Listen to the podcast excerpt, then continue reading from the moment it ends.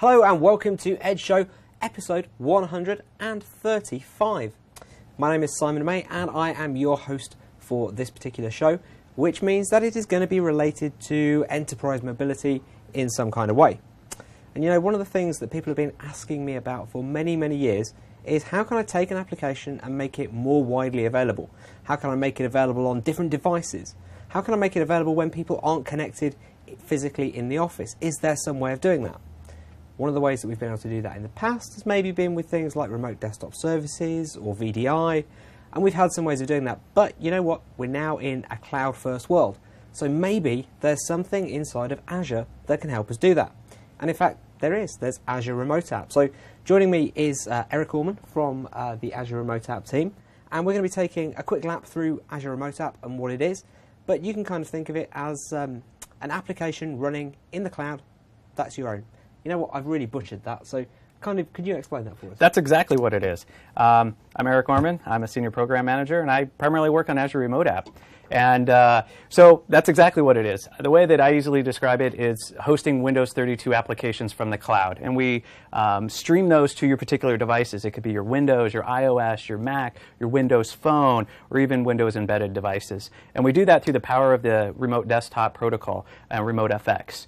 And one of the great things and the promises that we have with Azure Remote App is being it's a it's a first class service. So um, we take a lot of the complexity that you may uh, have had with on-premise RDS mm-hmm. deployments, and we extrapolate that back. So you don't have to configure DMZs and DNS forwarding and worry about load balancing and and all of that. We handle all that for you. The easiest way that I like to describe that is what O365 did for Exchange. Mm-hmm. And so you airlift a lot of those capabilities, and, and all you really need to bring is your identity. So that's your at domain.com those are your users, yeah. and also your content. Uh, and so O365, it's your email. Uh, with Azure Remote App, it's your applications.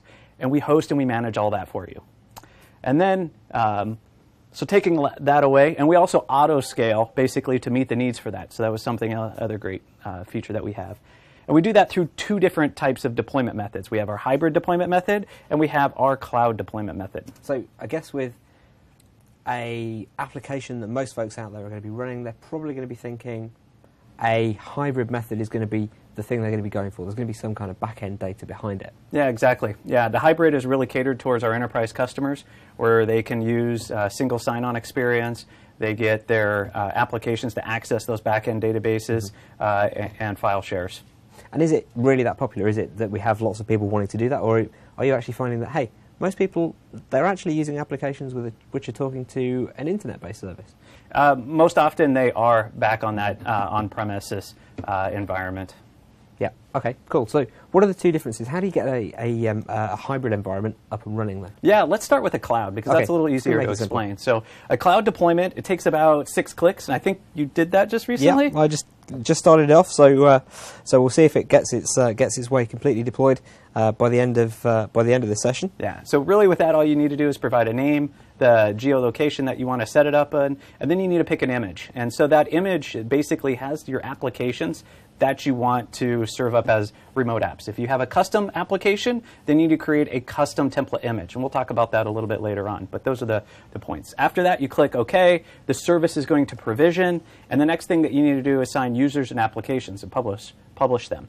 Uh, and so the different authentication methods that you have is you can use um, Microsoft accounts. So mm-hmm. your Out- Outlook, your Hotmail, your Live, you can give people access to that. Um, you can then use Azure Active Directory, uh, and there's many different flavors of Azure Active Directory. Uh, you know, O365 accounts are really Azure Active Directory accounts on the back end, so those completely work. Um, you can use directory synchronized Active Directory accounts also. Uh, password sync, even third-party vendors like Ping, mm-hmm. that also works. Cool. Uh, so and multi-factor authentication also. So basically, those are the different methods that you have, and the users just sign in using one of the types that they have been set up with, mm-hmm. and they get to access their applications and all the various clients. And I noticed that when I was just creating my images, that, uh, uh, just there, I actually had three base images that I could choose from. I could choose from um, an Office 365 uh, Pro Plus image.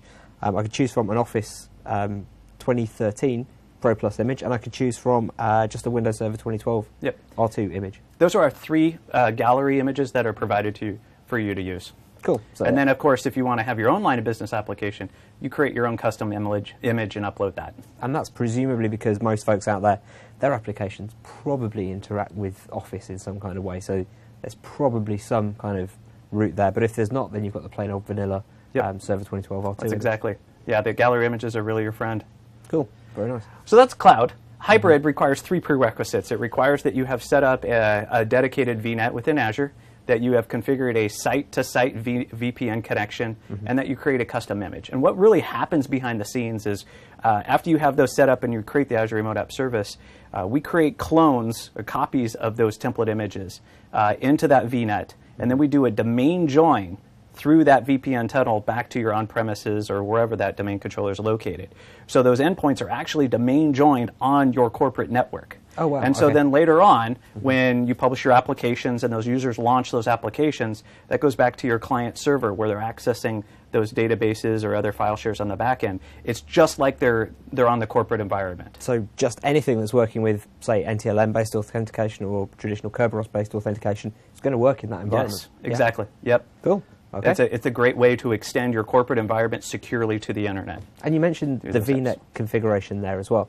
Um, just there's a little bit of a difference there, isn't there, between the way that a um, cloud deployment works in terms of the VNets and a hybrid deployment. Great point. Yeah. With the cloud deployment, that VNet where the Azure Remote App instances are created, they're in a private VNet. So the only way that they can communicate out is over the internet. And I have a great example of an application that we're going to run through here shortly to, to further explain that, I, that concept. Awesome. Okay, but but in a um, uh, in a hybrid deployment, you create and configure your VNets. You can use your own subnetting, everything that you would. Yeah, exactly. That's part of the setup procedure to do that. awesome. Okay. Excellent. Some other slides. So how much does this cost? We have two basic pla- uh, we have two plans. One's a basic and one's a standard plan. The basic plan um, is ten dollars uh, a month per user, uh, and, and you never pay more than seventeen dollars a user over a, a cap price. Um, with the standard plan, it's fifteen dollars, and then you never pay over a twenty-three dollars per user on a cap price. These both do require to have a minimum of 20 users. So you have to purchase 20 users uh, in order to, to use this. Yeah. It's a But standard plan for From that. From what I've heard talking to some customers out there, actually that doesn't seem to be that big of a deal. They don't really mind, even though they, there's a few users that they're maybe not using initially. That seems to yeah, work these are cost-wise. very competitively uh, priced uh, against the marketplace. Yeah, when you look at um, other uh, solutions that do something a little bit similar to this, uh, in other cloud services, it costs a lot more to get those things up and running than these kind of costs. So it's kind of cool, kind of nice that we can uh, we can go there, and it's good that we've got these. Uh, you know, it was a very strange thing. As soon as we started moving to the cloud, it's like Microsoft became simple to work out in terms of license cost. We've made, really made everything a lot easier. Yeah, and that's one of the other great things about Azure Remote App is I get on a calls with a lot of customers, and they're just amazed at how the simplicity of it is. We've we've really taken the complexity out of deploying RDS and, and really simplified it down, uh, and, it, and it's to your point exactly Yeah. simplified. Um, so if you haven't tried it, I would recommend go out and install the client. So you can navigate to remoteapp.windowsazure.com, uh, click on the link, uh, install a client. That would be our Windows client. It's a click once client, uh, or it'll redirect you if you're on your iOS or Android phone to the appropriate store. Download the client. Sign in using your Microsoft account. So that's your Hotmail account, your Live account, and then you'll see a deployment um, uh, with applications like there's Office and Paint and WordPad or something, and you get to try those out for 10 minutes. So that's a great way to test drive very quickly uh, and get an understanding of the end user experience. Yeah, and you can do that from any device as well. It actually works. You can open up the client on an iPad. Yep, Go and use it's that. the perfect elevator pitch. Yeah, it is really really nice actually, and we've um, we've used it uh, a few times on the Endpoint Zone show just to just to literally show you how easy it is to uh, to do that kind of stuff. Um, so, uh, moving forward, what kind of um, uh, challenges have you seen with people creating and trying to bring their apps across to uh, Azure Remote App? Um, the biggest thing that we have is, you know, after you get and you try the experience, then you can go out and get our free trial. And this is the administrative experience. So mm-hmm. this is where you would go set it up. You could create your deployments. Uh, you can create your custom images uh, that have your custom applications and put those on there. Uh, the most often thing I think to answer your question is that they're not sure which to choose. Do I is a cloud deployment good for me or is a hybrid deployment good for me? And so walking through and understanding those differences are really key and important. Important. Um, and we have an example here at the end of an application that'll that I think dive a little bit more into that. Yeah, I think there's a there's probably a very good rule of thumb to to help you make that decision. I, I would guess. Yeah. So just going back really to Office uh, 365. So Office 365 is supported in Azure Remote App, but the requirement is is that you have an Office 365 Pro Plus plan. Now that plan could be bundled um, with an existing. Actually, it's bundled with all E3 and E4 O365 plans, but you can also buy it as an add-on if you have the O365 Business plan. Yeah, and somebody um, uh, somebody actually gave us a question as to why do you need Pro Plus, and I think the answer is because actually it allows you to um, to do um, multiple users on the same machine. Yeah, they call that shared computer activation. Yeah, and, and you need that if you're going to be doing it on a um, uh, on an RDS server on prem as well. You need to be using Pro Plus for exactly the same reason. Yep. And actually, those activations don't count towards the number of activations uh, against your O365 subscription. Oh, cool. Okay, that's super useful to know. I didn't Yeah. realize that. Nice. So we're talking really fast and we're going through this. Mm-hmm. I would recommend, you know, go out to uh, one of the other areas in Channel 9 and you can get the full, uh, it's a, about an hour and a half long presentation uh, that we did at TechEd Europe in Barcelona. And Tristan and Thomas um, gave that presentation um, and, and it goes into a lot more detail uh, than what we're talking about. Yeah. So I'd recommend go out and check that out if you want to do as a next step. Yeah, it's got a, a huge amount of extra depth in there. And speaking of going uh, a little bit deeper, our documentation we have an, we've put a lot of effort into this. So go out to Azure. Uh, they've made it really simple. Click on documentation, select Azure Remote App. Um, we've got lots of information out there. You know our FAQs, our best practices, how to create these cloud deployments in hybrid. You know what's in those images, um, and then just everything of how to configure Active Directory, how to publish apps, how to add users. Uh, we just posted last week how redirection works in Azure Remote App. And then, of course, we have a couple videos, so you actually can see a walkthrough. They're about three minutes long of how to con- how to deploy cloud deployment or even set up a hybrid deployment. So, great places for learning and knowledge. Uh, Cool. To continue on that. Okay. We all love to uh, to get our hands on the documentation and really get into the details. Yeah. So, uh, very very useful. So this is um, one of the one of the most interesting things I think um, that uh, that you could possibly do. Take a uh, a piece of software that I guess there's a reason why we were asked to to do this piece of software and actually make it work inside of Azure Remote App. Yeah. So uh, the most popular example that we get is will QuickBooks work in Azure Remote App? So let's just walk through what that looks like. So I took QuickBooks 2015 Enterprise, and um, let's see if that works. So let's back up a little bit instead of just diving to Azure Remote App. Let's talk about um, the application because you always start with the application to try to understand how it works, how it needs to access its data. So um, first thing with any application, you want to see if it's supported on your operating system platform. So Windows Server 2012 R2 is the base platform that Azure Remote App supports. So QuickBooks does support Windows Server 2012. Um, and through QuickBooks documentation, they have three different types of deployments. And so let's run through those a little bit because this will set context for later on. They have what they call their central server configuration. And so let's say you've got your workers, and in each of these workers, they actually have QuickBooks installed, and they connect through standard Windows networking to the QuickBooks database server. And on that server, they have their company file. That's what QuickBooks calls their um, like their database. Yeah. Um, so that's their central server configuration. Then they have what they call their peer-to-peer configuration. It's almost identical to the central server, but that, that one machine that they're connecting to is another workstation. Mm-hmm. So through the same thing, standard Windows networking, they have one, two, three, four in QuickBooks installed, and they're connecting to that. And I guess you might might find that in a in a much smaller company. Yeah, yeah, where very, they just don't have any file servers around and that kind of stuff. Exactly.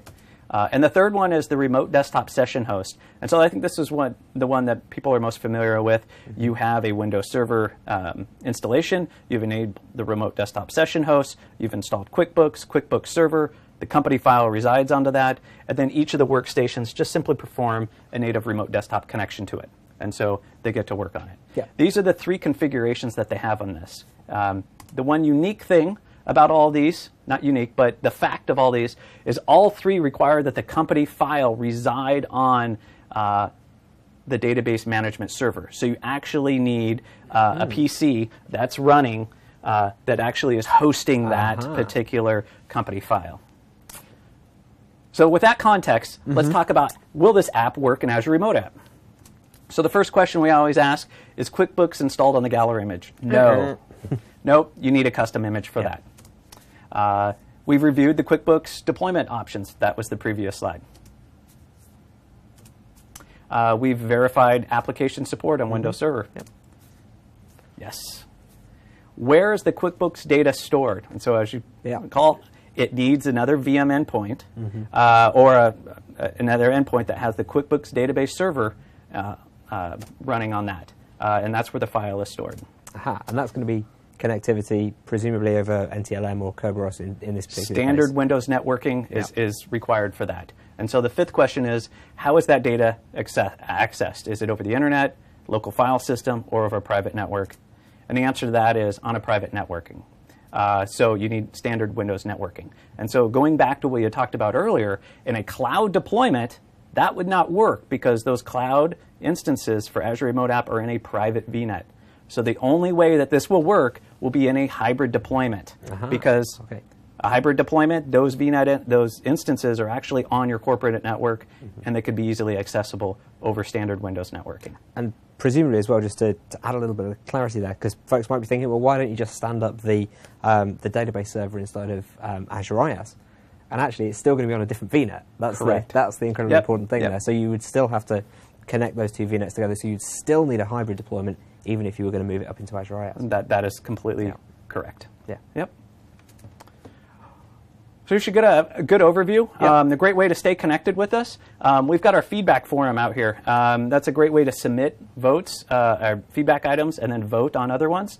Um, we, as an engineering team, prioritize and we look at that feedback uh, and we communicate with our people um, on, on their ideas that they submit.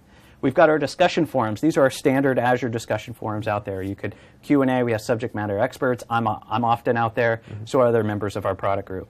We talked about our documentation. These are great. And then uh, we've got our weekly Ask the Experts um, session out there. I typically facilitate those. Those are our, our continuing education series. And uh, we have a different session of the week. Uh, the next one is next Wednesday. It's on redirection.